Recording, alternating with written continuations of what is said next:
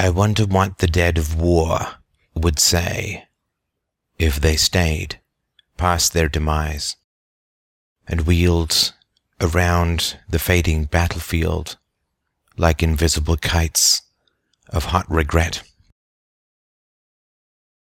I wonder what they would say, the hundreds of millions slaughtered by swords and bombs and guns, vaporized into shadows on broken walls, ground into jam beneath the curled feet of tanks. I wonder what they would say to us. I wonder what they said to themselves in their last moments before their eyeballs bled from the crushing weight of war descending upon their lives. I wonder if all the words that herded them like bitter, vacant shepherds off the cliff edge of death, I wonder if those words evaporated just before their lives did. All the words like patriotism, nationalism, religion, country, soldier.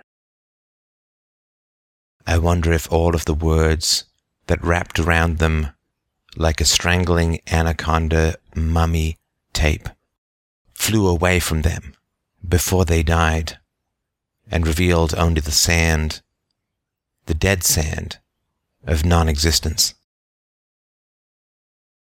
I wonder if they realized just before they died that they were going to go the way of the words that led them to their graves, the words that did not exist, that made them not exist. The countries that do not exist. The patriotism that is to live on bended knee to violent masters. The class that does not exist, that led them to lay down their lives for nothing, for rulers emptier than the words that hung them.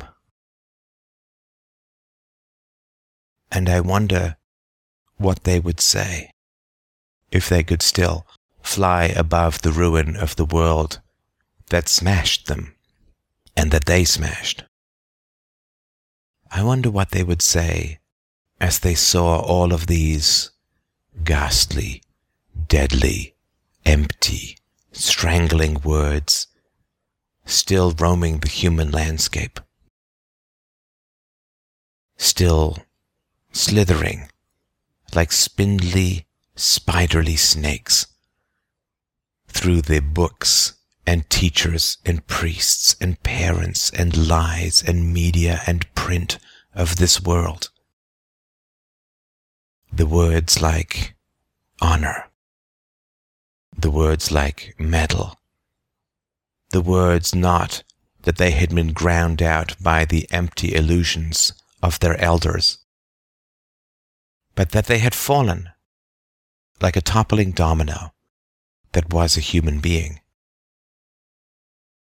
I wonder what they would think of the music played for the dead who died from words.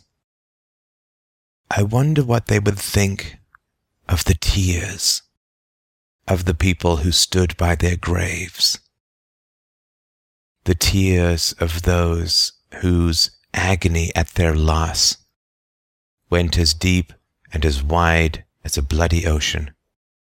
I wonder what they would think of the tears of the people who cried at their graves, the people who did not move heaven and earth to stop them from going and marching and falling into the whirling blades of warring death.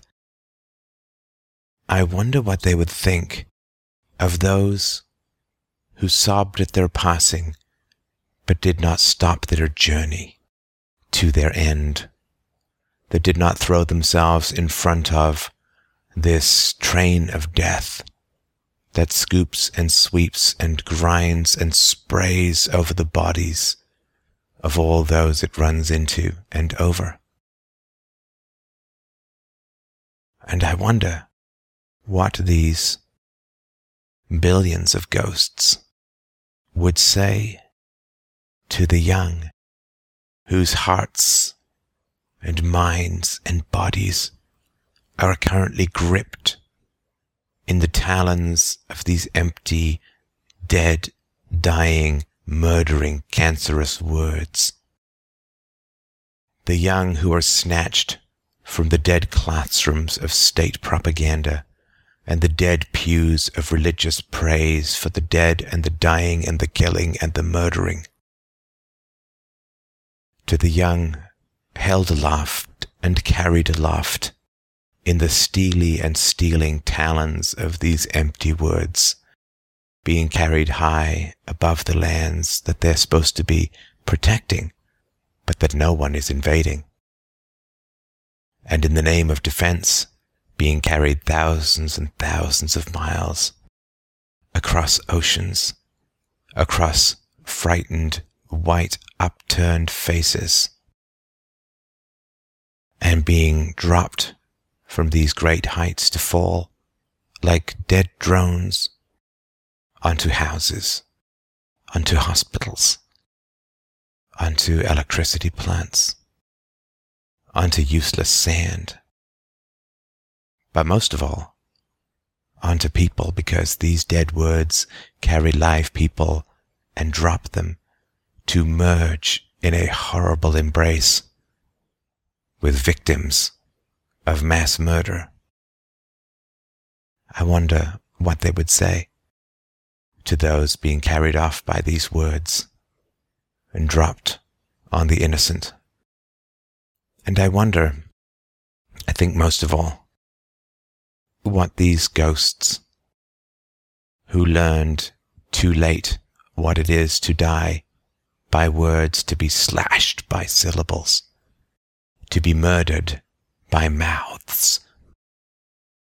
What they would say to those of us who still continue to praise this murder, to salute this savagery, to stand stiff before these slumping corpses, to cheer these deaths, and to continue to mouth these empty phrases national defense, the war on terror, patriot acts, protection, honor, the fallen, the brave, the few.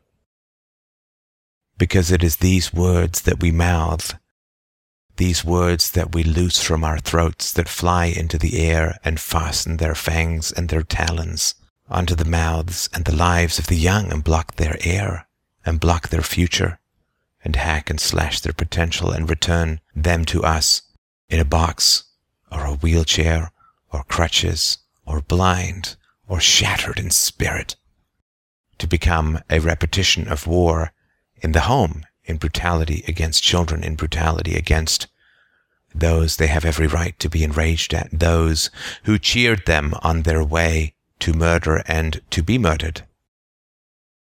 The war always comes home. And we should use our lips to kiss the young, to sing with the young, not to fasten our lips upon the young and breathe into them these words like a carcinogen smoke that will hurl them aloft, hurl them overseas, hurl them to death, or sometimes a fate worse than death. The only value of Remembrance Day should be that it remembers war, remembers that which is past, remembers that which is history, remembers that which is gone, remembers that which has been scrubbed clean from human life, from the world, from our experience as a species. The fundamental problem with Remembrance Day is that it does not force us to remember war because war is still with us. Remembrance Day should be a glance backwards at a door to a chamber of horrors that we have closed and sealed, not a glimpse across the world to see it continuing, seemingly, forever.